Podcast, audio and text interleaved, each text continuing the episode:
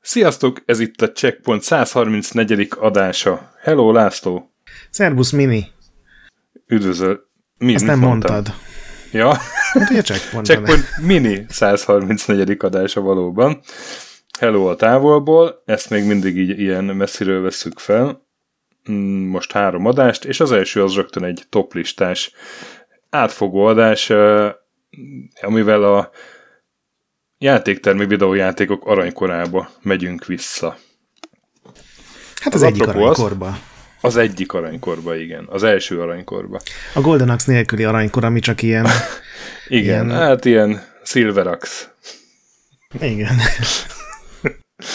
Ugyanis az történt, vagy az a aktualitás, hogy a, kijött egy Namco Museum Archives első és második rész, ami hát a Namco-nak az ilyen régi játéktermi játékait csomagolták egybe, két ilyen kiadványba, és akkor már megnéztük, kipróbáltuk, milyenek voltak ezek a régi játékok, amiket amúgy persze már nagy részét kipróbáltuk ilyen árkádián, meg itt-ott szerencsére, erre, erre, ilyenekre már vannak lehetőségek, és kiválasztottunk kettőt, úgyhogy a Digdugról és a Galagáról fogunk nektek beszélni, aztán a toplista témája meg az lesz, hogy a 10 legjobb arcade játék 1985-ig, mert hát körülbelül addig számolják ezt az első aranykort, amikor aztán a, a játéktermi ö, piac is eléggé összezsugorodott, csak azért, hogy utána Street Fighterrel, Mortal Kombattal és egyebekkel szépen feltámadjon. Ja, egy újabb egyet, egyet javítanék, hogy ez a mostani namkós gyűjtemény, ez annyiban eltér a korábbiaktól, hogy ez a NES-es sportokat tartalmazza, csak nem pedig a játéktermi verziókat, de nyilván a legtöbb játék az uh-huh. kicsit gyengébben néz ki, de ugyanúgy működik, tehát például igen, a Dig Dug is igen, teljesen igen. ugyanaz, mint... Ja, az nekem mint... fel se tűnt, Annyi, annyira ugyanaz a Dig Dug. Igen. Egyébként. Mert ugye az az első igen. játék, amiről így beszélünk. Így van. Hát akkor kezdjük is. Én, én nekem az jutott rögtön eszembe, hogy volt régen a, a amikor még nem csak podcastből állt az IDDQD, hanem még, még írogattunk rá többen is, akkor volt egy ilyen thread, hogy írd le a nemi életedet egy játék címével, és ott a Digdugon én sokat kacaráztam, amikor valaki beírta. Meg volt az a digi-dagi daganat, azt, azt is Igen. valahogy ide lehetne kötni. De az nekem úgy dolog, újdonság volt, hogy tulajdonképpen ez a főhősnek a neve a Digdug. Én ezt nem tudtam. Kérlek szépen, kérlek szépen, a Digdugnak egy iszonyatos többkötetnyi lória van a háttérben, mert a Namco később a Mr. Driller sorozattal összekötötte, és az egyik Mr. Driller játékból kiderült, hogy a Digdug csak egy álnév, és Taizo Hori a neve a karakternek, de hát persze ez csak ilyen másfél évtizeddel később utána retkonolták, de, de ez a tényállás, hogy Taizo Hori megy vadászni. De 1982-ben, amikor a játék megjelent, ugye a Namco-nál, akkor még azt lehetett sejteni, hogy Digdugnak hívják ezt a... Igen, akkor még azt nem lehetett sejteni, hogy egy játékban lehet olyan, hogy karakterek, hogy, hogy történet, hogy igen. hogy ezek így valami pluszt hozzáadhatnak a dolgokhoz, úgyhogy szerintem nincs is történet ennek a játéknak. Vagy, nem vagy... nagyon.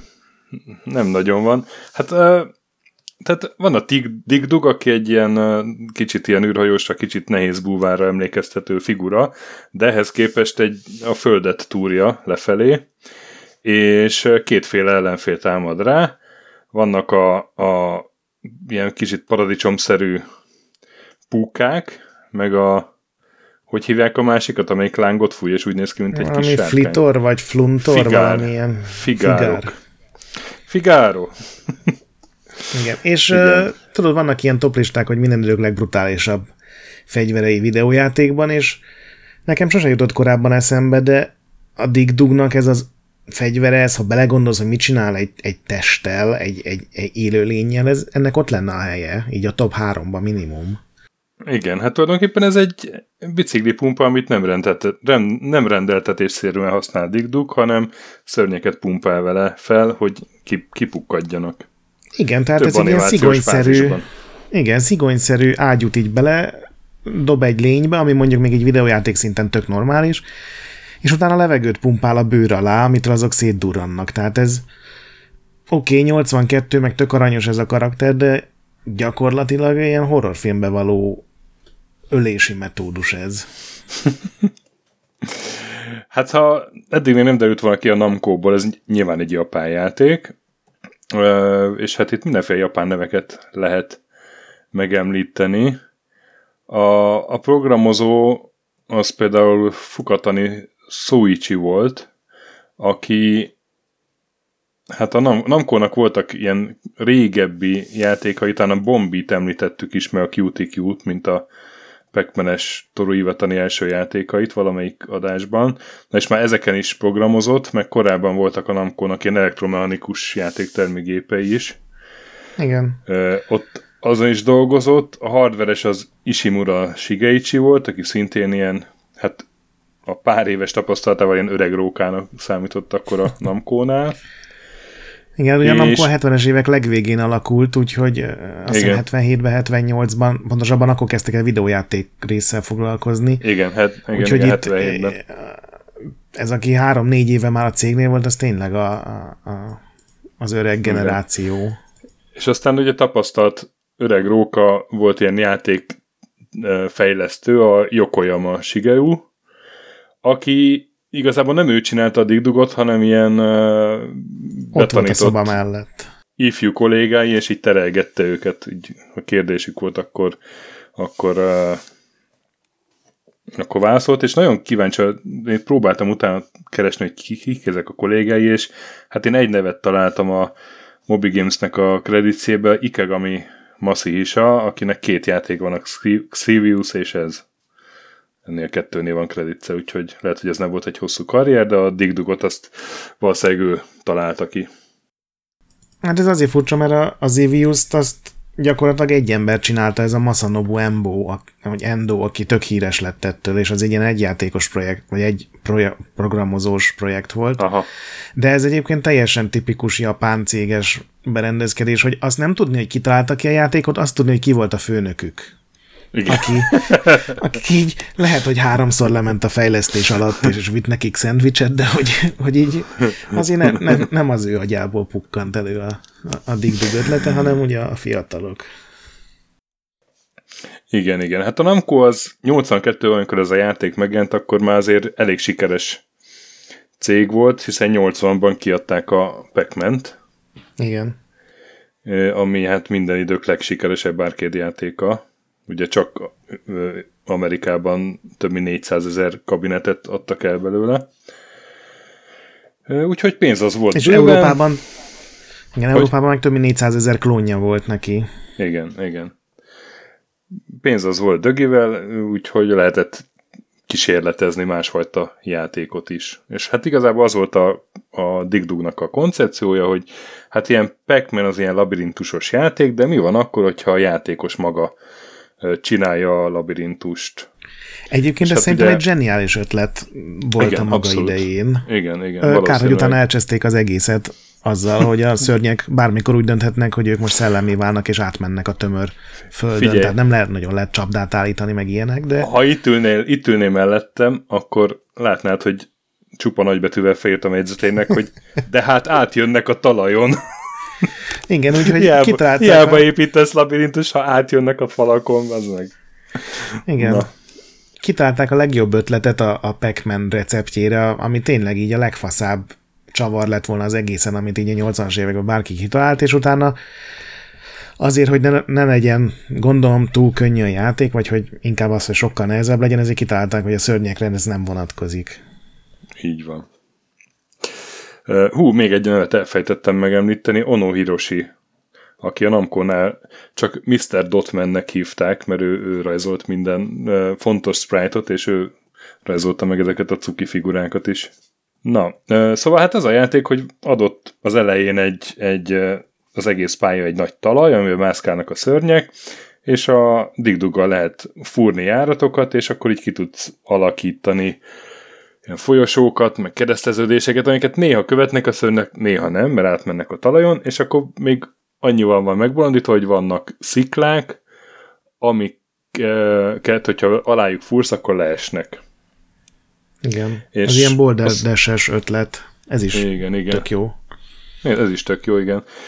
És hogyha, hogyha elég sokat, sokáig nem csinál semmit, akkor, vagy igazából elég hamar. Tehát, hogy a szörnyek elég hamar elkezdenek követni, és akkor ilyen járatokkal lehet magad után húzni, hívni őket, és azért rohadt sok pontot, hogyha úgy, úgy fursz alá egy ilyen sziklának, hogy mögötted van a sok, sok szörny, és akkor rájuk esik a szikla. Ez, amit így láttam, hogy ezek a profi játékosok igyekeztek minél jobban kihasználni. Igen, és például ugye van ez a sárkányszerű lény, ami tüzet tud fújni. Uh-huh. Ő például, mivel csak viszintesen tud tüzet fújni, ha viszintesen ölöd meg, sokkal több pontot ér, mert az ugye ilyen kockázatosabb. Tehát igen, vannak benne, igen, szerintem igen. tök jó ötletek ebben a digdukban, csak nekem valahogy mégse esik olyan jól játszani vele. Minden, a harmadik, negyedik pályán már tényleg az van, hogy furkálok, egy-két lényt kinyírok, és utána hárman oda jönnek, ahol én vagyok, és nem sok esélyem van elmenekülni. Igen, Biztos, hogy igen. van, mert megnéztem ilyen szuperjátékosokat, és ha csak picit belefújsz egy-egy szörnybe, az lebénul, és akkor el tudsz mellette futni, de nem tudom, az első néhány pálya alapján ez egy ilyen tök álmos kis játék, így furkálsz, meg, meg, meg fújkálod a lényeket, és a ötödik pályára úgy bevadul, mint Igen. egy 82-es arcade És akkor már, és akkor, pontosan. És akkor már ki kéne használni önnek is, hogy amikor csak kettőt fújsz a lénybe, tehát nem durrantott ki egészen, és akkor át, át lehet menni rajta, amíg ilyen igen, félig igen, felfújt igen. állapotban van, és aztán, hogyha leereszt, akkor nyilván megint támad, és valahogy már azt is ki kéne használni, és nekem az már sok volt, hogy én, én, én nekem már nem ilyenek a reflexeim, meg igen. Ez, nekem a Dick Dug sosem volt kedvencem, de most, nekem sok lenne. Hm? most uh, így legalább annyit látok benne, hogy ez mennyi jó ötlet volt benne. Tehát 82-ben ez nagyon frissen hatott. Nem tudom, hogy Pac-Man továbbérzésnek lehet említeni, de azok között szerintem az egyik legjobb szerintem és leg... nem. Hát a, ahhoz képest, hogy a fejlesztése az úgy indult, hogy hát na milyen a labirintusos játék, ami rohadt sikeres, mi is csináljuk, csináljuk egy másik labirintusos játékot, ahhoz képest ez saját jogon egy tökéleteti cucc lett. Igen, igen. Szerintem. Úgyhogy aránylag sikeres játék lett ez is, messze nem annyira, mint a Pac-Man. Ez Amerikában csak uh, 21-2000 ezer példányban ment el, de azt még Egyébként még az is nagyon jónak számított, számított abban az időben. Igen, igen, igen, igen. és uh, hát rögtön következő évben jött is az első uh, konzolos konverzió, ugye az Atari 2600, aztán sorra jöttek továbbiak. A, a Gakken az egy, egy önálló kézi, ilyen egyjátékos kézi konzolt is csinált a Digdukból, meg még mindenféle egyéb verziók voltak, és hát az ilyen gyűjteményes kiadásokban azóta is felfelbukkannak.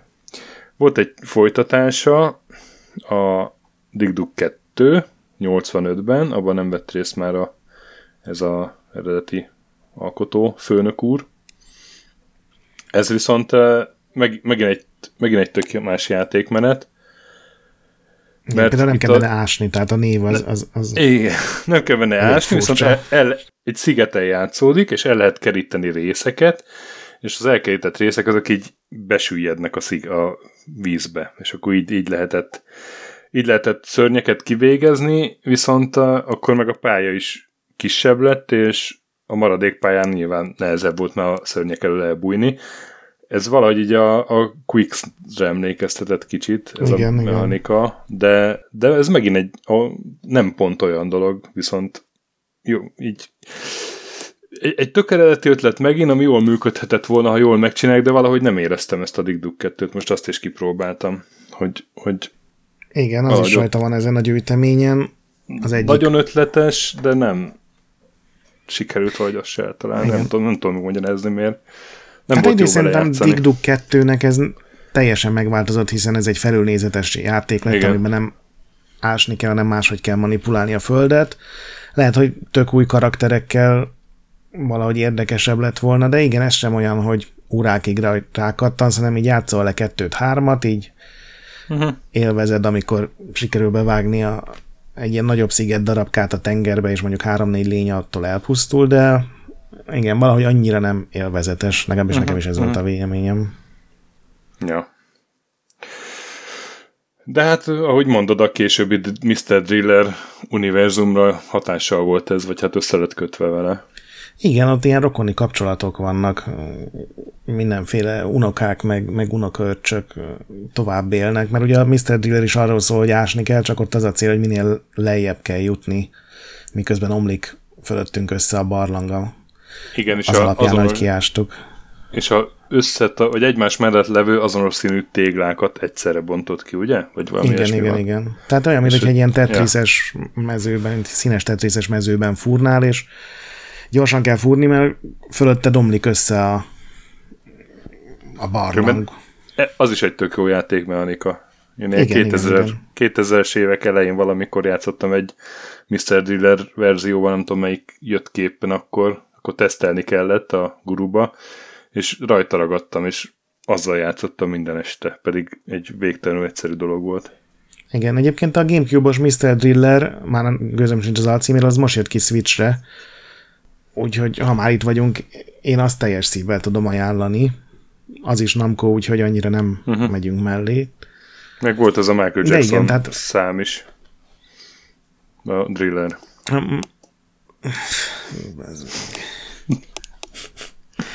Ja. Na. Na, hát lépjünk Jó, tovább hát, ezen. Én azt azért még elmondanám, nem tudom, te belefutottál le, hogy, hogy vannak ennek a játéknak nagy rajongóim ma is. Én belefutottam Ed Digdug oldalába. Nem láttam. Az nincsen meg. Egy Edward Collins nevű csávó, egy őrült rajongó. Digdug vers van, képzeld, amit a Digdughoz írt. Hát ez nem fogom felolvasni. Nem, távoli. Nem fogom felolvasni. Figyelj, nem, én jobbakat írok szerintem. Mindegy.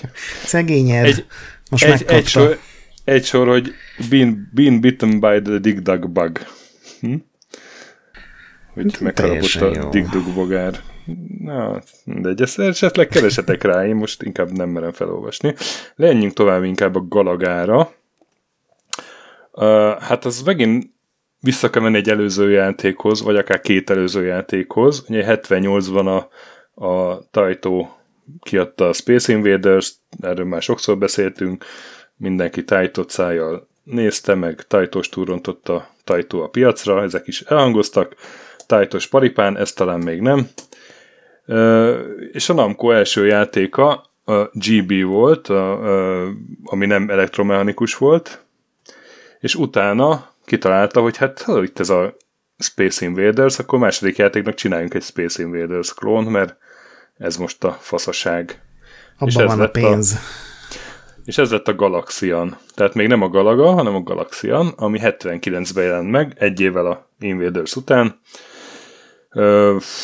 A fő dizájnere Savani Kazunori volt, aki korábban ezeket a említett elektromechanikus játékokat tervezte a Namco-nak, később meg a Pole Position-nek a designere lett, még később meg a Time Crisis producere, ilyen érdekes utat járt be.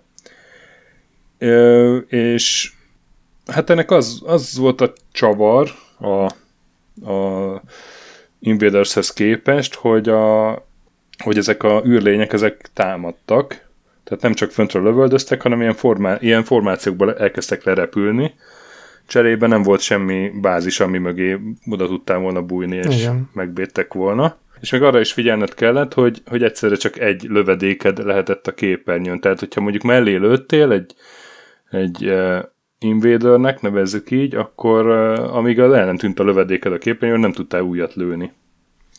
Bár Igen. ez lehet, hogy a eredeti invaders is így volt, nem emlékszem. De a galaxiában biztos, hogy így volt. Hát ezt nem tudom, de igen, a, a Space Invadershez képest, képest ez egy ilyen sokkal kevésbé gondolkodós, meg taktikus játék lett, hogy a bunkerek hiányával eltűnt ez a taktikai szint, viszont sokkal mozgalmasabb, sokkal intenzívebb lett maga az akció, úgyhogy Igen. nem feltétlenül Ste- hiányzott ez. Steroidon. Invader steroidon. Steroidon, igen. Igen. És ugye itt is elhangzik, hogy a Star Wars-ból szerezték, amikor ott ugye a TIE Fighterek ilyen zuhanó támadásra Igen. indulnak, azt próbálták lemásolni itt is, hogy ugye jönnek be balról meg jobbról a különböző idegenek, és aztán így megindulnak egy ilyen ilyen zuhanó támadásra, és ha azt elkerülöd, akkor nincsen semmi gond, akkor visszaállnak a helyükre, de ettől sokkal Igen. mozgalmasabb a, lesz. A, a fő, vannak ilyen fő űrhajók, azok meg két kísérővel együtt, tehát az tényleg olyan, mint a TIE Bomber, meg két TIE Fighter, így egymás Igen. mellett köt, kötelékben. Kötelék, ezt a szót kerestem. Szóval ez egy elég sikeres játék volt. 1982-re, tehát a premierje után három évvel, de azt nem tudom, amerikai premierje mikor volt, mert 79 az a japán premier, de hogy addigra több mint 40 ezeret eladtak Amerikában belőle, és egy rövid ideig Japánban a Pac-Man eladásokat is felülmúlta. Igen, ez, ugye ez volt az egyik első ilyen, ilyen shoot'em up, ami, sike, ami színes volt, meg akkor még nagyon sok játéktermi játék más kategóriában is csak fekete-fehér volt, úgyhogy már ezzel ki tudott tűnni, hogy bementél egy, egy ja, játékterembe, ahol rengeteg monitoron ugye fekete-fehér grafika, és itt volt ez a Galaxian, ami nem volt benne elképesztően sok szín nyilván mai szemmel nézve, de hát lila, meg kék, meg sárga színű idegenek de repkedtek. Tényleg ezt el is felejtettem, hogy ugye az invaders az még fekete-fehér volt, és, és fólia volt a Igen, a, a deluxe verzióra raktak fóliát, igen, igen. Nem, a, a Ja, igen, igen, és a, a Part 2 volt az, ami meg már eleve színes volt, ugye? Igen, igen. Az Invaders. De az már szerintem pár évvel később jött ki. Igen, igen. Úgyhogy nyilvánvaló volt, hogy kell folytatás a Galaxiannak, hogyha ennyire sikeres lett, és ez lett a Galaga, ami 81-ben jelent meg. Igen. Itt nem tudom, miért nem, egy... miért nem második számot, vagy második sorozat számot adtak azt neki. Én, én se találtam meg, hogy miért nem Galaxian 2 lett. Na mindegy, Galaga lett és itt megint egy új név, Yokoyama Shigeru, aki hát egy, eh, egy eléggé termékeny úr a Moby Games-es oldala alapján. Hát igen, gondolom a régi namkósok, azok nagyon sok játékban, ugye ezek a játékok, amikről beszélünk, ezek általában ilyen fél év vagy még kevesebb idő alatt készültek igen, el, tehát igen, egy igen. ember sokkal többet tudott, ő is már ilyen, tudott részt venni. Ő is már ilyen egy-két évvel korábban már Namkónál volt, és, és csinált mindenféle játékokat, de például 88-ban ő csinálta a Splatterhouse-t, és oh. ahogy láttam, mai napig aktív, csak izé, csak pro- producerként. Uh-huh. Legutóbb, legutóbbi kreditje az executive producer a tavalyi Code Vein-nél. Az nem semmi Úgyhogy, 40 éves karrier. Aha, igen, igen, igen, a cégnél. Igen. És a grafikus designer az megint ez a Ono Hiroshi volt, Mr. Dotman, tehát ő rajzolta meg a, a nem tudom, galaxianok, vagy galag, galaganok, hogy hívják ezeket a lényeket? Hát mindegy. nem tudom, az, az invaderseket. És hát a galaxianhoz képest a játékmenet az apróságokban változott egy-két új ötlettel, viszont ezek nagyon jó ötletek. A, meg, a leg... meg még sokkal jobban nézett ki azért. Sokkal Ugye jobban nézett Sokkal ki. nagyobb sprite voltak, több mozgott igen, egyszerre. Igen, igen. Tehát okkal kellett újra rajzolni a sprite-okat. Máshogy is mozogtak, igen, és uh, volt olyan ellenség, ami ilyen vonósugárral bevonta az űrhajódat, és akkor gyakorlatilag elrabolta az űrhajódat, elvesztette egy életet, jött a következő életed, de ha azzal lelőtted a, a vonósugaros ellenfelet, akkor visszakaptad azt az életedet, és onnantól kezdve ö, egy ilyen dual fighter-ként, tehát két, két űrhajóval játszottál, ők egymás mellett mozogtak, és ö, dupla annyit lőttek, cserébe könnyebb is volt eltalálni ugye a két űrhajót együtt. Szerintem Igen, ez egy csomó, ötlet. Igen, ez csomó, csomó későbbi játék, mint az 1942, meg a többi, azt ilyen sima power up oldotta meg. Itt egy ilyen titkos, mert ez ugye nem volt ráírva a gépre. Igen, igen. Ez volt az egyik ilyen legismertebb titok szerintem ebben a korszakban, hogy a galagában így lehet trükközni, de hogy ezt ilyen titkosan és egy ilyen tulajdonképpen egy ilyen kockázatos manőverrel lehetett megcsinálni, mert ugye, hogyha nem tudtad lelőni azt az ellenfelet, aki elrabolt az űrhajódat, akkor buktál tényleg egy életet, Bizony. Tulajdonképpen feleslegesen, úgyhogy szerintem igen, ez is egy ilyen, mint a Digdugnál ezek az ilyen kisebb trükkök benne, ez is remekül működött, és szerintem ez is nagyon jót tett neki, hogy ezt mindenki elmesélte, meg egy csomó újság lehozta, hogy ez ám a titok benne, meg ugye az összes sportnak a kézikönyvében is benne volt, hogy, hogy ilyen szuper titok van, nem mondjuk el, de elmondjuk itt van, ezt tudod csinálni. Ez azért jót tett neki szerintem. Igen, igen. Ö, megtaláltad azt az interjút, amit a shootemaplations.com csinált a 30. évfordulóra a, az oh, öreg, Yokoya, öreg Yokoyamával? Nem, miket mesélt? Például arra nagyon büszke volt, hogy, hogy amikor ugye vannak ilyen fő galagák, ja igen, galagának hívja itt a lényeket, itt akkor galagák ezek a lények, vannak ilyen főnök galagák, ezek a, a kiemeltek, hogyha lelősz egy ilyet, akkor többi ellenfél az néhány másodperce leáll a lövéssel, és erre nagyon büszke volt, és ez, ez is ilyen taktikákra adott még lehetőséget. Meg... Ez is egy tök hogy, modern ötlet egyébként. Hogy volt egy, volt egy bug, amiből meg feature csinált, hogy jött egy fejlesztő, hogy, hogy néha van az, hogy szépen berepülnek kötelékbe a galagák, ahogy kell, viszont nem maradnak a képernyőn, nem állnak fel, mint a, a, az Invaders olyan szép sorokban, hanem elrepülnek, kirepülnek. Uh-huh. És, és ebből csinált aztán ilyen challenge pályákat, vagy ilyen, hát, hát nem bónusz pálya, hanem a challenge pályának hívják, hogy néhány pálya után jönnek a galagák, le kell lőni őket, és ha nem tudod mindet lelőni, akkor a maradék az elszáll. És ugye ez a kihívás, Igen, hogy sokkal eltalált. kevesebb pontot kapsz. Sokkal kevesebb Igen, ez is pontot jó. kapsz. És ez egy eredetileg egy bug volt, ez, ez egy ilyen érdekesség. Mm. Uh, aztán azt mondja, hogy ezt egy filmbe látta ezt a vonósugarat, csak nem emlékszik, hogy melyik filmbe. Hát én gyanítom, hogy ez a Star Wars lehetett. Hiszen abban van vonósugár. Uh, igen, hát, vagy valami anime esetleg, nem tudom. És amikor kész volt a játék, akkor a Namco-ba kirakták, és lehet, nem hogy lehetett tesztelni, de szinte kötelező volt tesztelni a kedves uh-huh. dolgozóknak, és, és a, tehát ezt mondja, hogy, a, hogy az, az irodában dolgozó minden nő is oda járult a gép elé, és kipróbálta. Ezt egy ilyen különlegességként említi, de hát nem volt jó visszhangja ennek a tesztnek, mert, mert átlagosan ilyen 7-8 percig játszottak az emberek, és hogy egy pénzzel 3-4 percig játszol, akkor az azt jelenti, hogy az nem fog elég pénzt hozni, hogyha egy uh-huh. játékosokként csak két coin, és hát itt sokkal több coin lett volna a cél, és ezért volt is ilyen morgolódás, de, de az, az Iva tanító, aki a pac csinálta, azt mondta, hogy figyelj, ez így fasz, ahogy van, ez menjen ki így, és akkor kiment uh-huh. így. És neki meghittek. És hát a, a Yokoyama hitnek, és akkor ezen fel buzdulva így ragaszkodott ahhoz, hogy így menjen ki, tehát beleállt. Mm. De hát ez egy jó döntésnek tűnt, mert vagy bizonyult, mert hát sokkal sikeresebb volt ez a Galaxiannál a Galaga, tehát nem lehet, hogy arra jobban emlékszünk. Hát ez a Dual Fighter mechanika, ez, ez, ez beütött, meg hát valamiért Amerikában ez, ez nagyon sikeres volt. Aztán... Én emlékszem, hogy azt hiszem Csehország, vagy akkor még Csehszlovákia volt, voltunk egyszer síelni télen, és ott egy ilyen leülős koktélasztalnál volt, és tudod, így esténként a felnőttek mindig kávéztak, vagy boroztak, vagy valami, én meg hát ha esetleg kaptam zsetont, akkor beledobtam, ha nem, akkor meg csak ott ültem a koktélasztalnál szürcsölve a narancslémat, és néztem, hogy játszik a gép, ugye, az igen, igen, igen, igen, igen.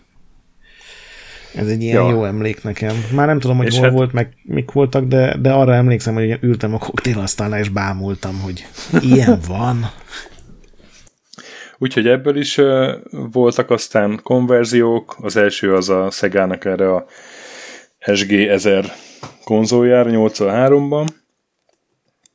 Meg hát uh, később ilyen, hát ilyen mindenre olyan, volt szerintem. Ilyen-olyan folytatások mindenre volt, meg hát mondom a popkulturális hatása, hát a ugye 83-as uh, Wargames, mi volt a magyar címe? Háborús játékok? Amikor a kis Igen. csávó behekkel a Pentagonba. És Igen. hát ott is, abba is galagáznak, a Karatekidbe is galagáznak, meg hát ugye a, az első bosszúálló filmben ott is a ügynök így vagy lehet, ja, hogy a Nick Fury. Az... A Nick Fury az, aki így elkiabálja, hogy az az ügynök meg ott galagázik. Igen, azt hiszem. Ott még, ott még is hangzik. Azt is rejtettem. Úgyhogy ez, ez a, így az amerikai popkultúrában ez benne van eléggé. Mai napig, azt lehet Igen, mondani. és ennek nagyon sok folytatása volt. Olyan, igen. És aztán már volt, ami Galaxian 3 néven jelent meg, ugye azt csugal, vagy a Galaga, az tulajdonképpen tényleg a második rész volt.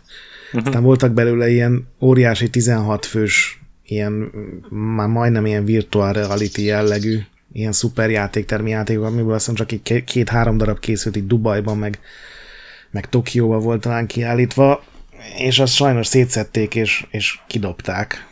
Pedig az egy oh. ilyen tök érdekes relikvia lett volna. Azt hiszem az a 90-es évek elején volt ez a, a az volt a köbre emelt tehát galaxián a köbben, azt hiszem az volt a, nem tudom, hogy ejtették ki, de szóval nagyon sok ilyen érdekes dolgot csináltak aztán ebből.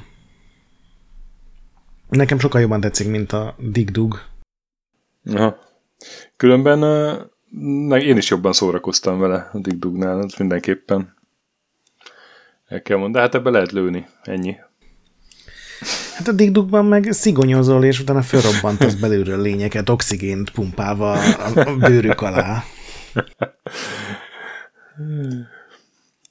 Na, hát úgyhogy nem tudom, inkább a, Galax, inkább a Galagát ajánlom én is, mint a Digdugot, így, bár mondjuk mind a két játék azért öregedett. A Digdug az ilyen érdekesség, a Galaga viszont Igen. meg szerintem még most is jó vele játszani. Nyilván nem azt mondom, hogy mindenki eldobja az összes azóta készült shooter, de az egy, az egy tök jó program. Tök így jó van, játék. Így van, így van.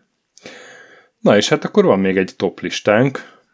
A 10 legjobb arcade játék 1985-ig, még a 1985-ös évből is.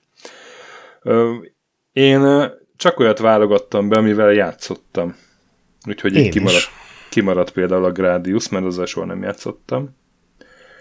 Én nem néhány hát így... olyat is kihagytam, ami, amit én így szerettem, akkor is, meg most is sokra tartok, meg fontosnak, de valahogy voltak már azóta, most például a pac az ilyen lesz, az megmondom, hogy nálam nincsen rajta, pedig szeretem a pac semmi bajom nincsen Aha. vele, de a Pac-Man Championship Edition az nálam így felülírta a pac Aha. Az egy, az egy zseniális felújítás volt alig néhány évvel ezelőttről, és valahogy nálam az így, így kinyírta a pac élvezeti fokát, mert annyival jobb.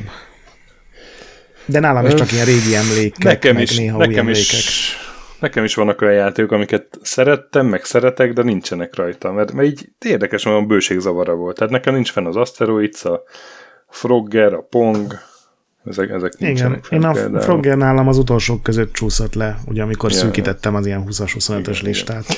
Na, és viszont hát nem ismerek nyilván egy né- néhány izét, ilyen obskurus japán játékot, amiket te meg biztos, meg kipróbáltad. Szóval én azt mondom, hogy három egyezésünk lesz.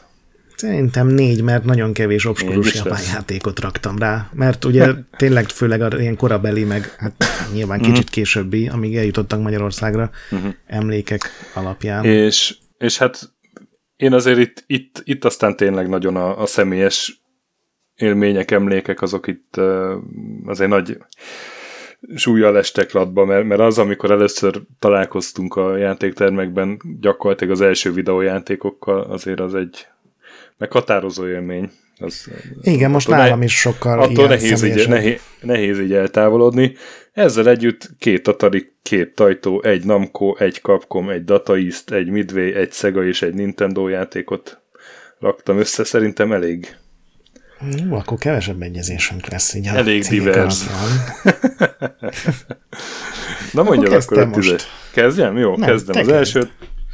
Kezdem akkor a, hát az rögtön az egyik tajtójáték, 81-ből, fejferéknek a játéka, Quix. Ami Igen.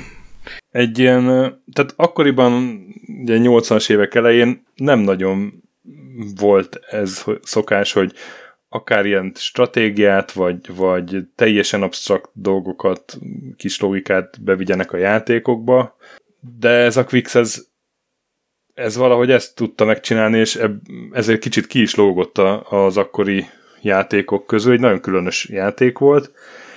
Én nyilván utólag próbáltam ki, mert először a, a tudod, ezek a Wolfeed, meg nem tudom, még C64-re is volt valami Igen. verzió, azokat próbálgattam, én ezt a játékmechanikát nagyon szeretem. Ugye van egy, egy játéktér, egy téglalap mondjuk, legtöbb esetben, és ahol el kell kerítened részeket, és amit elkerítettél, az a tied. És a, viszont azzal szűkül a játéktér, és a játéktérben meg szörnyek vannak, vagy legalábbis akadályok, amiknek, hogyha neki ütköz, akkor elveszte egy életet, és el kell kerülni a szörnyeket, úgy elkeríteni minél nagyobb részeket, de hát ugye minél többet elkerítettél a játéktérből, annál nagyobb esélye, vagy annál könnyebben lehet a szörnyeknek nekiütközni. Úgyhogy uh, itt egyrészt ügyesnek is kell lenni, másrészt meg hát jól át kell gondolni, hogy hogyan, merre, mit uh, kerítesz be. És, és uh, ez 81-ben szerintem kifejezetten gondolkodtató arcade játéknak számított, mondjuk az ilyen lövöldözősök mellett mindenképpen. Igen. És én ezt nagyon uh, szerettem, ezt a műfajt, meg mai napig szeretem. Ugye van az a a Gas Panic, vagy mi az a japán sorozat? Vagy igen, Gas, igen. Az, az is tök jó, az, az. Azt, is, azt is bírom. Úgyhogy, és aztán kipróbáltam valamelyik ilyen, ilyen árkádiának Quixet, és hát jó, hát csikorog, meg 81-es, de, de meg, megadom neki a tiszteletet, mert, mert az alapok azok a legelső játékban benne voltak. Csak ott ilyen izék, ilyen mindenféle vonalak voltak a szörnyek. Vagy hát az akadályok. Nekem a, a, a Quix, mert nyilván nem 81-be próbáltam ki, mert uh-huh. ugye akkor egy éves voltam, hanem amikor így ilyen, főleg nyaralásokon, ilyen játéktermekben uh-huh. voltam, akkor mindig olyan kis kis szürkének, kis szottyosnak tűnt, a tudod, az ilyen sprite-os akciójátékok mellett, úgyhogy nekem a, a, a Quix az így sosem kattant be. De a hát stílus maga furcs. nagyon tetszik, ugye? Ugye a Wolfeed az, az nagyon igen, jó igen. sikerült hát furcsa, klón. Furcsa, hogy egy 81-es játékra ezt mond, de László, grafika nem minden. Nem, hát ez mondd a 8 éves Gretnek, mert ő még ostoba volt. Na, és nálad a tízes? Nálam a tízes, ez az Exidinek egy ilyen játéka, ez az első olyan játék, amire én emlékszem, hogy ilyen nagy műanyag fegyverrel kellett benne célozni, és ez a Crossbow címet viselte, és talán ebből be tudod azonosítani, hogy egy uh-huh. nagy nyílpuska, műanyag nyílpuskával kellett lövöldözni.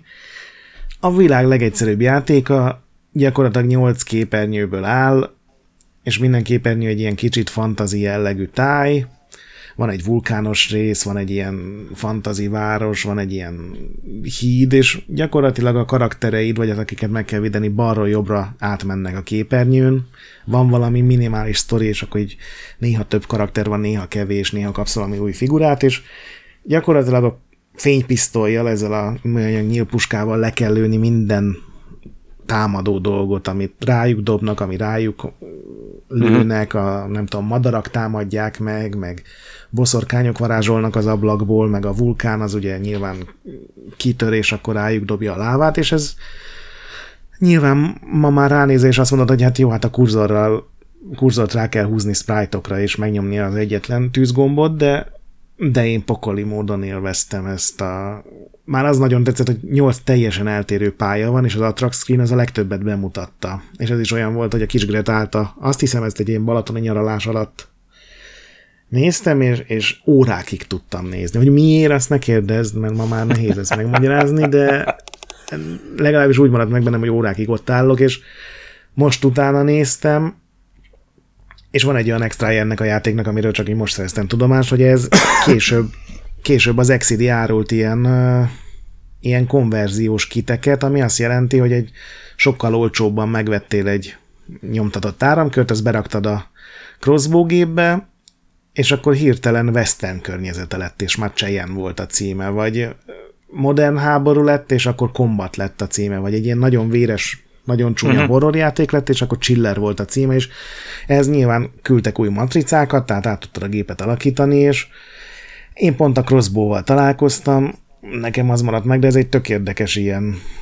nem is tudom minek nevezem, de ez is ilyen modern jellegű ötlet, hogy, hogy letölthetsz egy DLC-t, és akkor nem tudom, a Last of Us hirtelen western környezetbe átkerül mondjuk, és mindenki kalap lesz. Az, Szóval ez a crossbow ez egy ilyen szórakoztató dolog. Ne, életemben nem hallottam róla, érdekes módon. De most így Én nagyon, közben nagyon fura kicsit amatőr ja. grafikája van, de... Igen, igen. De nem tudom, lehet, hogy már akkor ez a fantazi így megfogott, és azért uh-huh. tetszett uh-huh. meg ennyire, de nem mondom, nekem ez bejött. 9-es?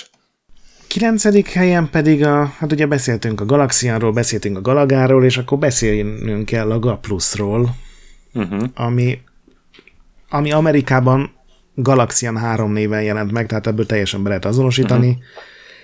Még látványosabb, még modernebb, még nyüzsgőbb galagáról van szó, vagy Galaxianról.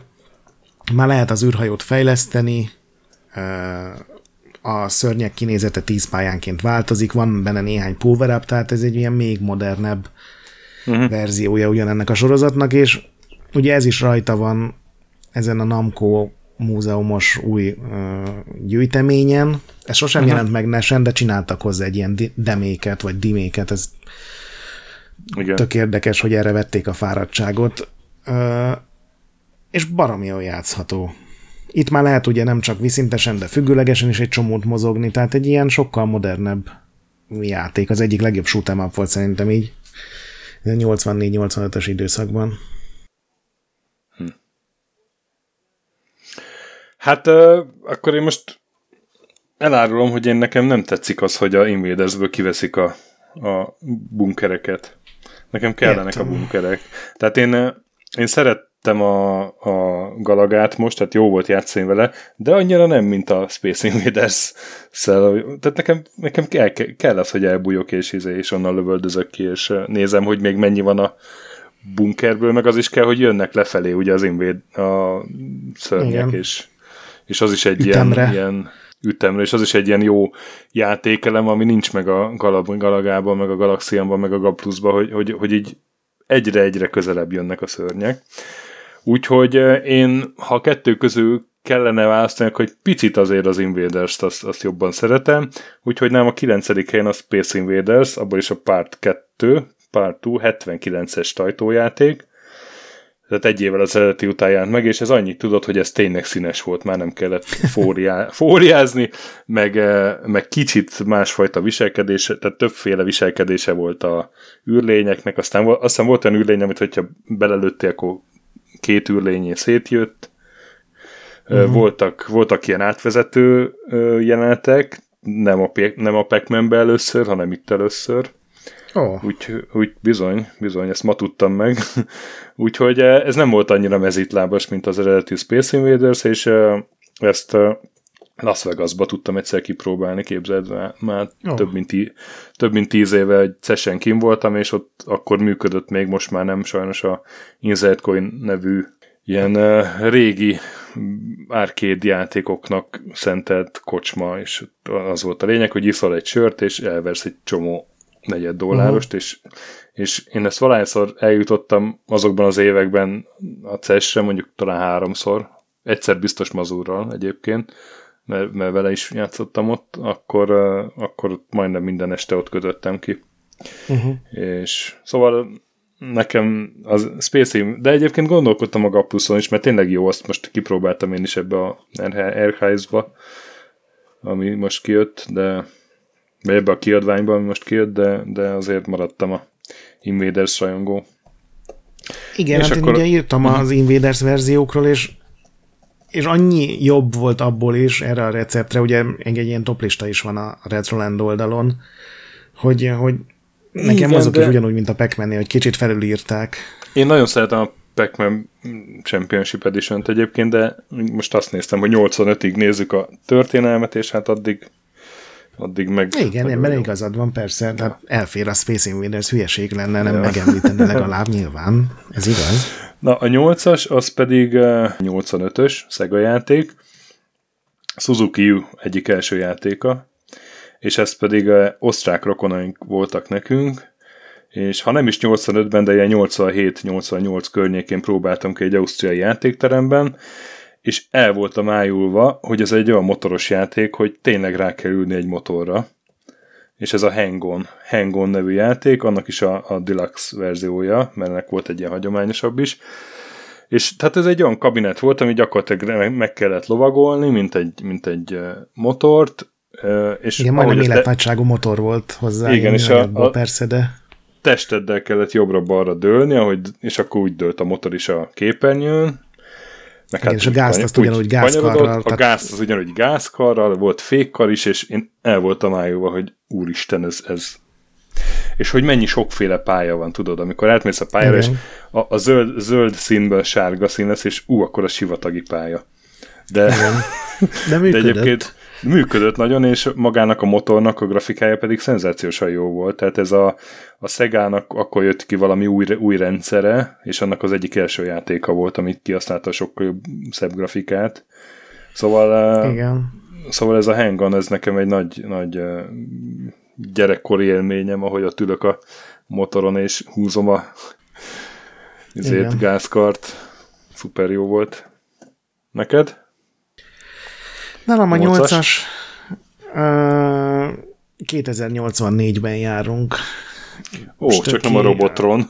Megérkeztek a robotok, és valahogy túl kell élni, és igen, ez a a Robotron ugye két analókkal van igen. gyakorlatilag a játékban, az egyik irányítja a karaktert, a másikkal meg célozni kell, ez a, ugye a, ez a Eugene Jarvis csinálta, aki később igen. ezt a Smash TV-vel még faszábbá tette, de ugye a Geometry Wars meg egy csomó mai modern játék is ugyanerre épül, hogy van igen, egy igen, kis igen, pici igen, karakter, és akkor jobbra futsz, de balra lősz, és kerget ezer lény. Ez is ugyanez. Ha valaki annó nem találkozott vele, nyilván én sem 82-ben játszottam vele, de hogyha ilyen mai modern játékokhoz szokott, akkor elég csúnyán néz ki, meg teljesen áttekintetetlen, mert legalább 30-40 karakter van a képernyőn, és mindenki jobbra-balra lő, de még ma is rohadt jól működik, és szerencsére hmm. bármilyen modern kontrollerrel jól lehet irányítani egy emulátoron keresztül. Ugye somó ideig ez nem működött.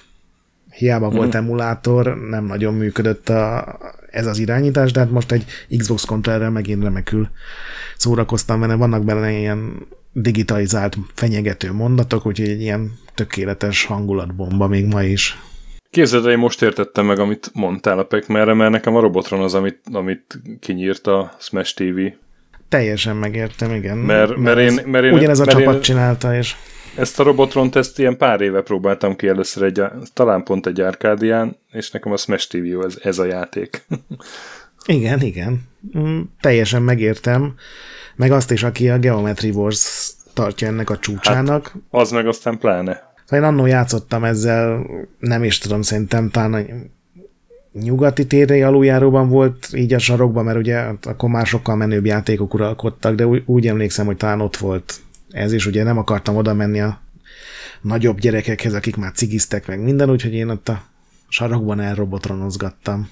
És a hetedik helyen nálam egy, nálam is egy Yu Suzuki játék, nem motoros, hanem, hanem hát nem is tudom, futurisztikus, szőke lobogó hajú harcosos akciójáték, ez ugye a Space Harrier, ami uh-huh. Mhm. 85 decemberének a végén került ki az első japán játéktermekben, tehát éppen, hogy befér.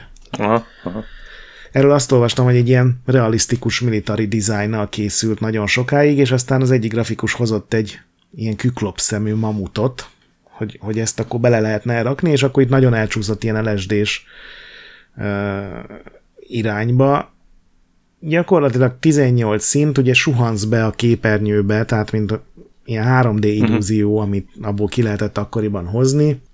Iszonyatos tempó, de hát a, a mai 60 frémes PC Master rész közönség is csak elismerően csettintene, hogy ez egy milyen tempós dolog, és teljesen őrült karaktereket kell benne lövöldözni.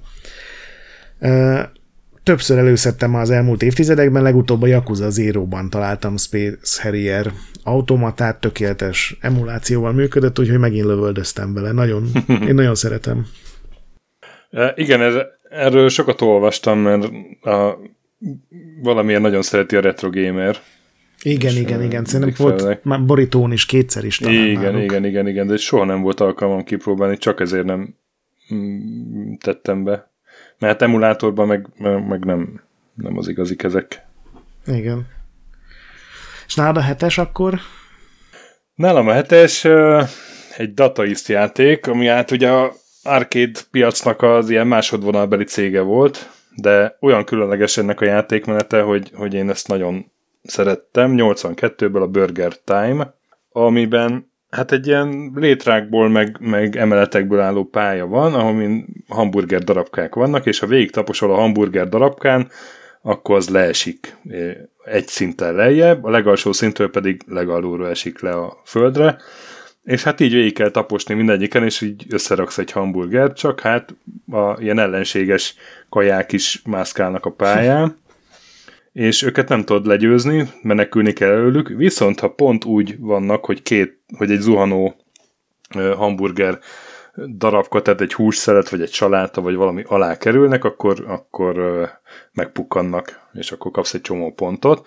És hát így iszonyat kombókat össze lehetett hozni benne. Ugye, mind, hogyha sikerült azt összehoznod, hogy, hogy mondjuk 3-4 egymás fölötti szinten van egy, egy hamburger alkatrész, és a legfőső sikerült végigtaposnod, akkor az lezuhant, az lelökte az alatta levőt, az az alatta levőt, és hogyha ott szörnyek voltak, azok sorra pusztultak meg. És ez a, a tehát itt, itt megint kicsit lehetett taktikát, taktikát is belevinni a játékba, és szerintem az, az, azok a fajta korai arcade játékok, amivel egy kicsit kellett használni az agyadat is, azok, azok így többnyire elég jól sültek el, és a Burger Time az nekem egy nagy élmény ebből a szempontból, amikor összejön egy ilyen kombó, tudod, és a, uh-huh. a szörnyek fele megpusztul, és a végén ott van egy gyönyörű hamburger neked.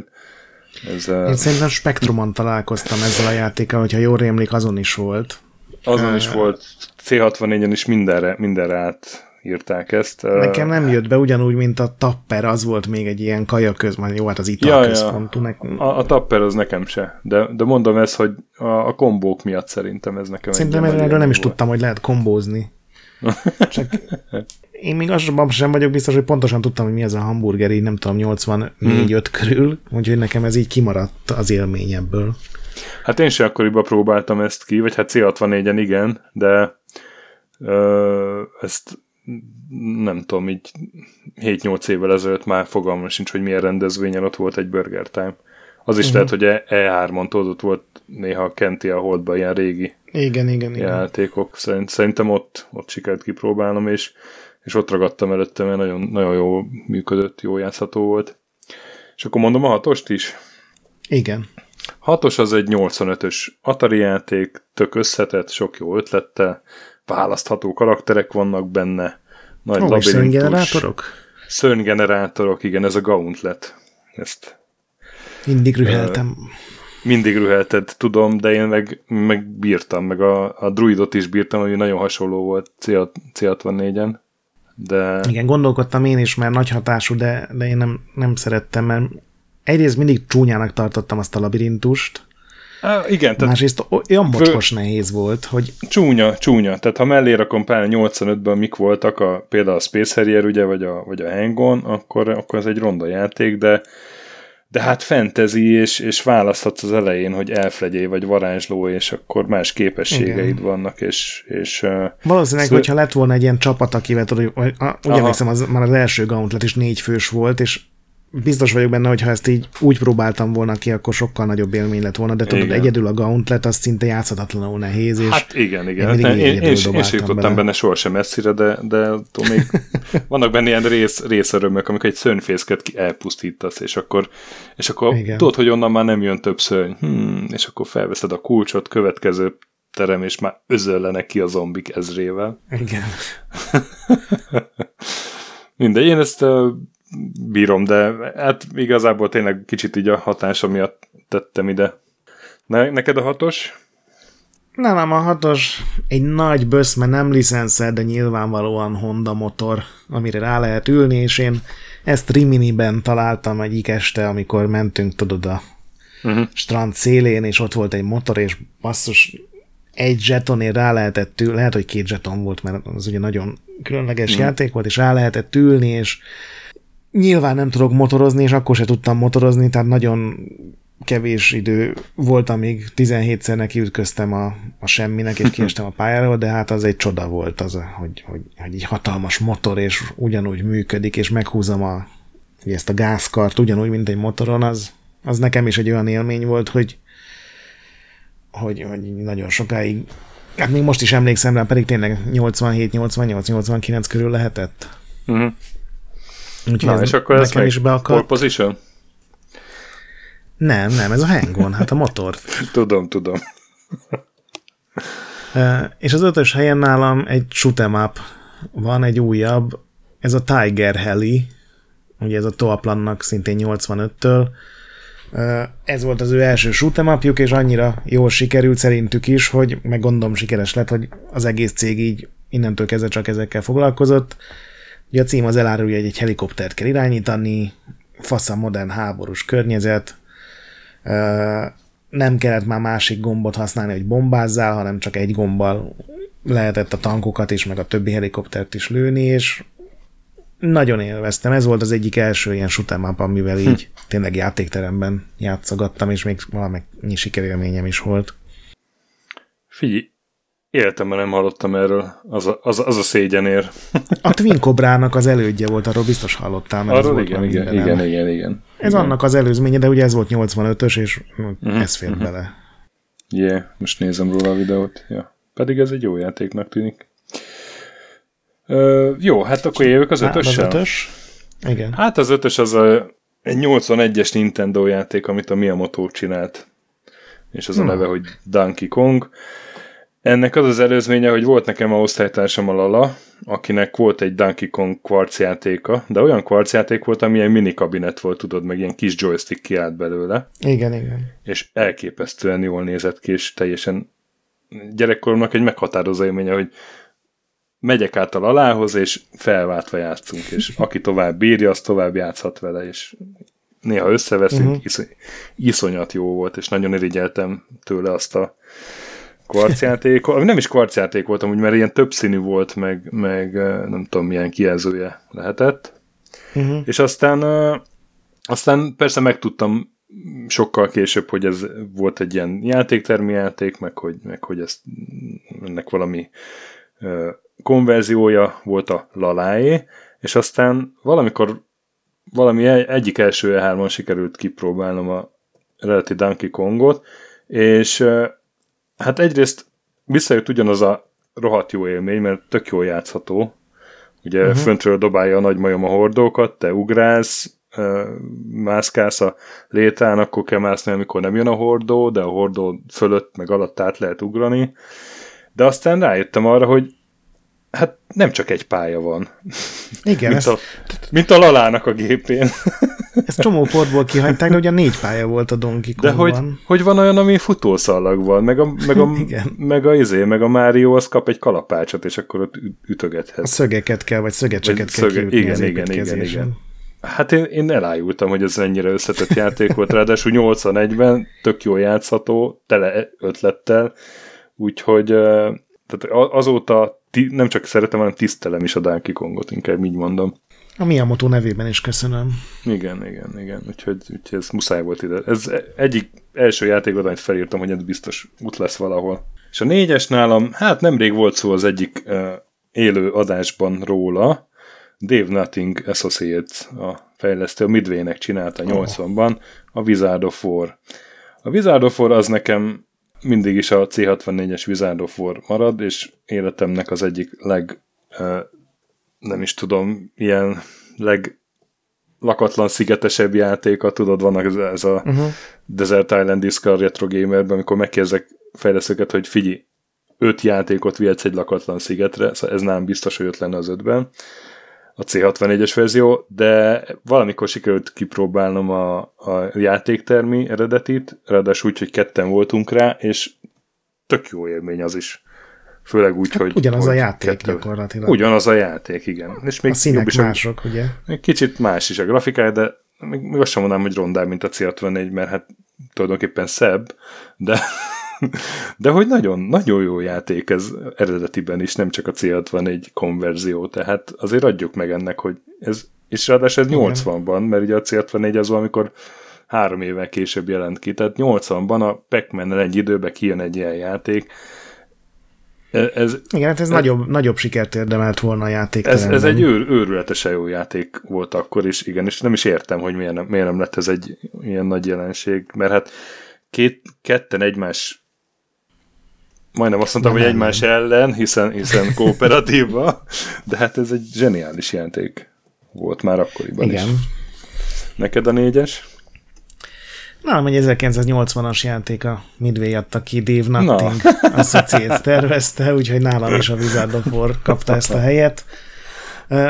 Én is a Commodore 64-essel játszottam nyilván először, én se tudtam, én, én vagy most ne, nem mondtad, de én nem tudtam nagyon sokáig, hogy ez egy játéktermi uh-huh. átirat volt egyáltalán. Azt csak emulátoron tudtam kipróbálni, de ugye tök ugyanaz a játék. Mondom, a színek uh-huh. mások, mert ugye a Commodore 64-nek ilyen speciális színei vannak, de 80-ban ez, ez, ez, ez, ha nem is pac szintű siker, de sokkal nagyobb sikert érdemelt volna. Szerintem így Magyarországon kívül ennek nincsen nagyon kultusza. Igen. Vagy legalábbis így ritkán látni mindenféle listákban. Úgyhogy nálam is ez a négyes, a harmadikra pedig egy Capcom játék, a Ghosts and Goblins, ugye ez a bődületesen nehéz. Gondolkodtam rajta, de azért nem raktam fel, mert bődületesen nehéz. Igen, de nálam ez is olyan, hogy így beakadt, hogy ez is Aha. valamelyik, ha jól emlékszem, ez is ilyen olaszországi nyaralás, és annyira nehéz volt, hogy szerintem sose jutottam el eredeti gépen a második pályáig sem.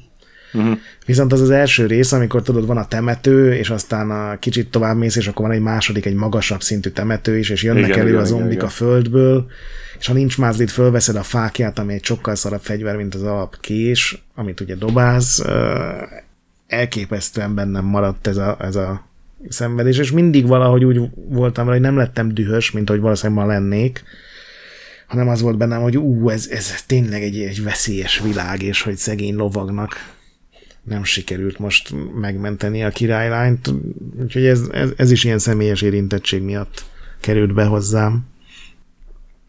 És nálad akkor a hármas? Nem, a hármas szintén egy Capcom játék, ami elég nehéz volt, és ritkán jutottam el a második pályára, legalábbis egy pénzzel, de nekem ez az, ami így beakadt, mert az egyik első arcade játék volt. Tehát még, még a rendszerváltás előtt nyílt Sopronban egy játékterem, és ö, oda beraktak ilyen akkor, akkor egy-két éves játéktermi gépeket, és ez volt az egyik. 84-ben csinálta a Capcom, és 1942 a címe.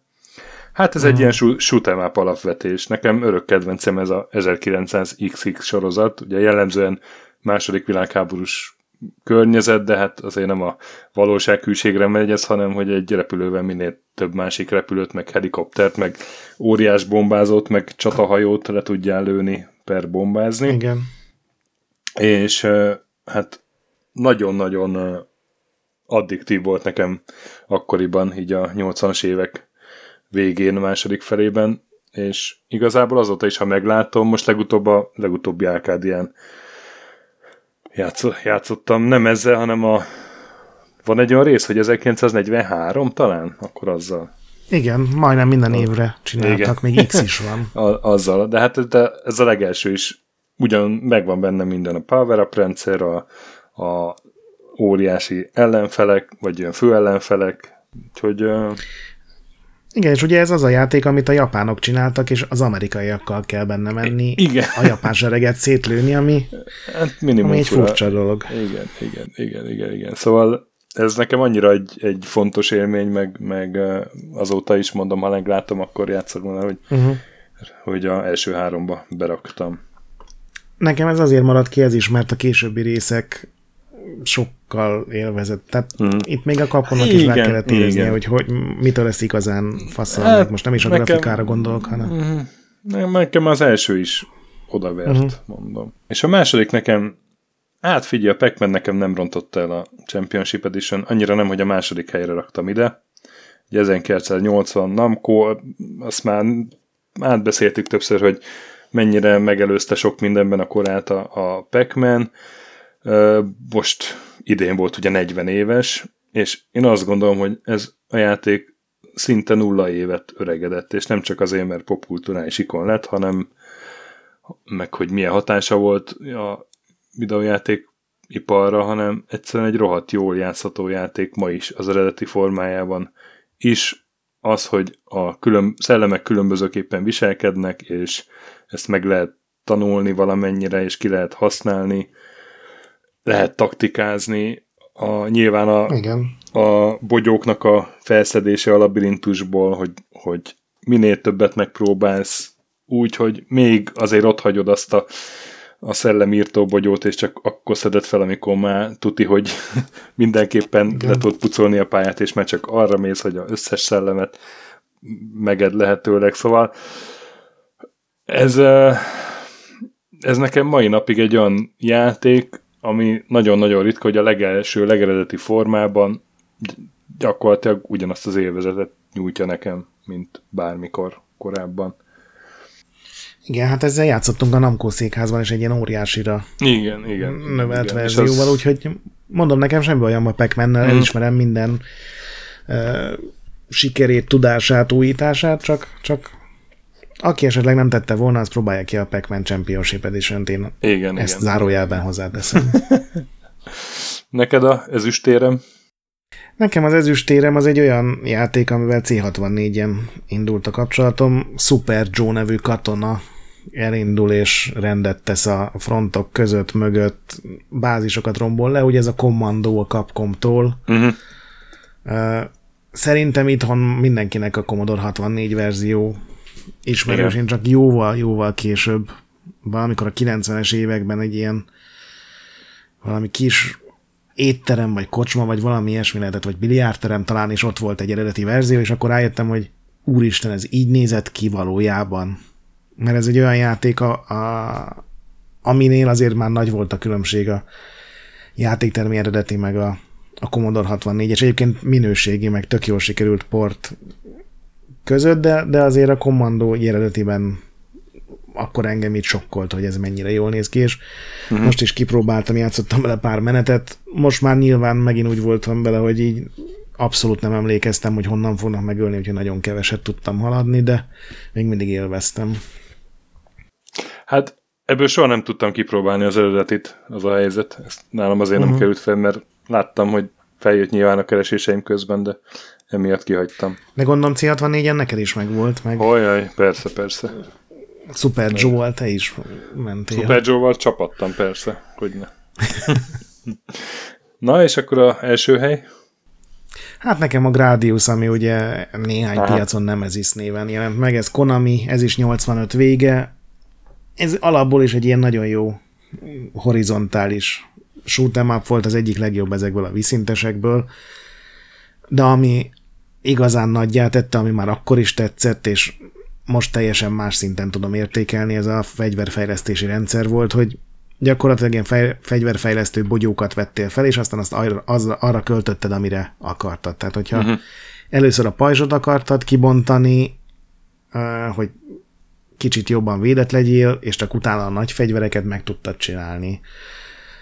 Hogyha rakétát akartál, vagy lézert, akkor választani kellett, hogy melyiket akarod, és ez akkoriban ezt nem teljesen tudtam értékelni, csak élveztem egyszerűen a játékot, hogy mennyi minden fegyvert lehet arra az űrhajóra pakolni, de most, most azt mondom, hogy ez, ez így a shoot'em up az egyik ilyen legnagyobb alapvetése ez a játék. És ugye hmm. ezt is mindig újra kiadják, kijön minden platformra, vagy HD-sítva, vagy átrajzolva, vagy nem. Még ma is tökéletesen működik az első Gradius is. A későbbi részek is persze, de itt valahogy az első is nekem megmaradt ilyen uh-huh. nagyszerű dolognak. Hát ez nekem sajnos csak emulátorban volt meg, és nem, uh-huh. nem raktam ide ezért, de, de tényleg egy jó játszható shoot'em tűnt. Meg és hát akkor nálam mi az első? Hát nálam az első az a 83-as Atari Star Wars játék. Ó. Oh. Én azt több mint tíz ez éve... a vektorgrafikás, ugye ez a? Az a vektorgrafikás. Ezt több mint tíz éve próbáltam ki először ebben a konkrétan ebben a Las Vegas-i Insert Coin-ban, amikor először voltam szesen, uh-huh. de, de mégis az első helyre ide rakom, tehát hiába nincsen gyerekkori emlékem róla, mert engem akkor úgy lepadlózott, hogy, hogy 83-ban ilyet csinált az Atari, hogy azóta is ez már volt szerintem top listámban, meg mindig kipróbálom, és minden árkádián ott van, és minden árkádián kb. ezzel kezdtek. Ugye uh-huh. ez kitalált egy ilyen külön kontrollert az Atari, aminek az a lényege, hogy két marokra fogsz egy, egy ilyen kormányt, és ha jobbra-balra forgatod, akkor forog a, a az vagy nem is a, a, a, a célkereszt, ugye a célkeresztet mozgatod igazából, előre meg hátra tolod az egészet, akkor meg fölle megy, vagy valahogy így, ugye? Uh-huh.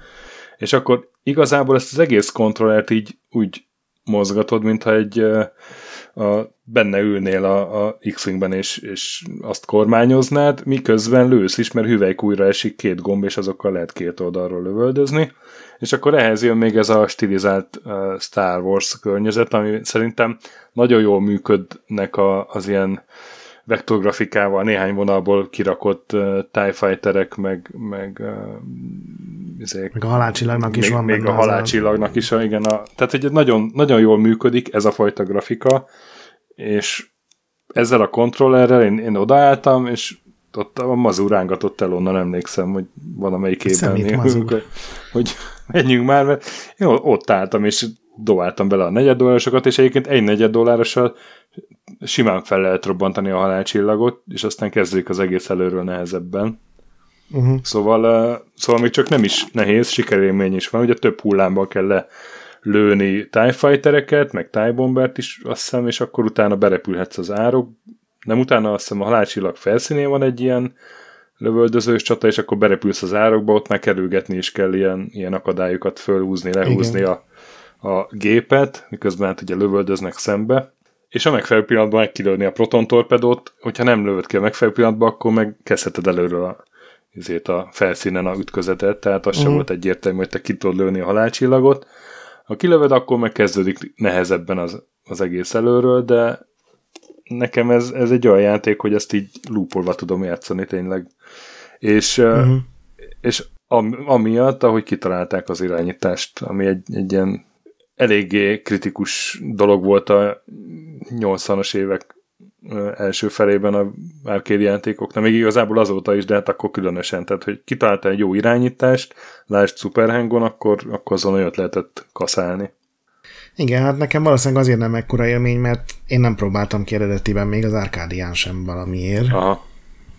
Mindig Hú, csak egyszer, videókon láttam. Egyszer próbáld meg, nagyon, nagyon jó, jó érzés vele játszani, nem, nem is tudom elmagyarázni, hogy miért. Na, úgyhogy... Jó, hát a következő Arkádiának amikor ezt majd megnézem.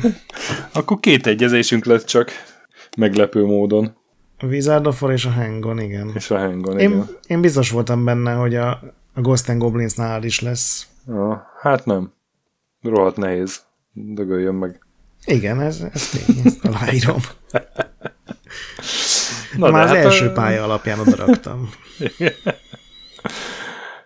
Hát úgyhogy játszatok ezekkel, amiket felsoroltunk. Igazából a legtöbb az emulátorban is elég jó, meg a Galagával, meg hát a Digdugot is kipróbálhatjátok, bár az inkább egy érdekesség, mint, mint egy jó játék ma már. És hát legközebb jövünk nem minivel, azt még, nem, azt még nem tudom mivel, mert elfogytak a konzervadásaink. Valamit kitalálunk. Valamire jövünk. Aztán megint egy minivel, aztán meg még az is lehet, hogy a közeljövőben megint stúdióban tudunk felvenni adásokat, de ezt nem kiabálom el. Addig is játszatok sokat, dobáljátok a virtuális negyed dollárosokat a MAME emulátorba, és mentsetek boss fight előtt, olvassatok Retrolandet, gyertek velünk Discordra, mi volt? Igen, iTunes-ra adjatok nekünk öt csillagot, a BIOS ne piszkáljátok, van már saját oldala a másik podcastünknek, a Képtelen Krónikának, úgyhogy hallgassatok Képtelen Krónikát is, és a Nagy Pixel továbbra is gyönyörű. Sziasztok! Sziasztok!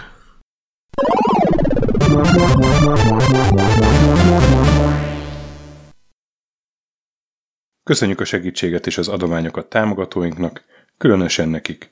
Andris 1 2 3 4 5 6 Pumukli, Bastiano Coimbra della Coronilla y Azvedo, Kis András, Dester, Joda, Kínai, Gac, Hanan, Zsó, Takkerbá, Flanker, Dances with Chickens, Gabez Mekkolis, Sir Archibald a Réten, Módi, Nobit, Sogi, Siz, CVD, Gáspár Zsolt, Tibiur, Titus, Bert, Kopescu, Krisz, Ferenc, Colorblind, Joff, Edem, Kövesi József, Hollósi Dániel, Balázs, Zobor, Csiki, Suvap, Kertész Péter, Richard V, Melkor 78, Nyau, Snake Hughes Boy, Vitéz Miklós, Huszti András, Vault 51 Gamer Bar, Péter, Valaki, Mágnesfejű, Daev, Conscript, Kviha, Jaga, Mazi, Tryman, Magyar Kristóf, FT, Creed 23, Invi, Kuruc Ádám, Jedi, Harvester Marc, Igor, Inzertcoin Egyesület a videójátékos kultúráért, Maz, Mr. Corley, Nagy Gyula, Gergely B., Sakali, Sorel, Naturlecsó, Devencs, Kaktusz, Tom, Jed, Apai Márton, Balcó, Alagi úr, Judgebred, László, Kurunci Gábor, Opat, Jani bácsi, Dabrowski Ádám, Gévas, Zabolik, Kákris, Alternisztom, Logan, Hédi, Tomiszt, Att, Gyuri, Révész Péter, Lavkoma Makai, Kevin Hun, Zobug, Balog Tamás, Enlászló, Capslock User, Kovács Marcel, Gombos Márk, Valisz, Tomek G, Hekkés Lángos, Szati, Rudimester, Sancho Musax, Elektronikus Bárány, Nand, Valand, Jancsa, Burgerpápa Jani, Arzenik, Deadlock, Csédani, Time Devourer, Híd Nyugatra Podcast, Lavko Maruni, Makkos, Estring, Csé, Xlábú, Kacúr Zsolt, Gusz, Simon Zsolt, Lidérc, Milanovic, Ice Down, Typhoon, Flexus, Zoltanga, T-ben 88, Laci bácsi, Dolfi és Omega Red.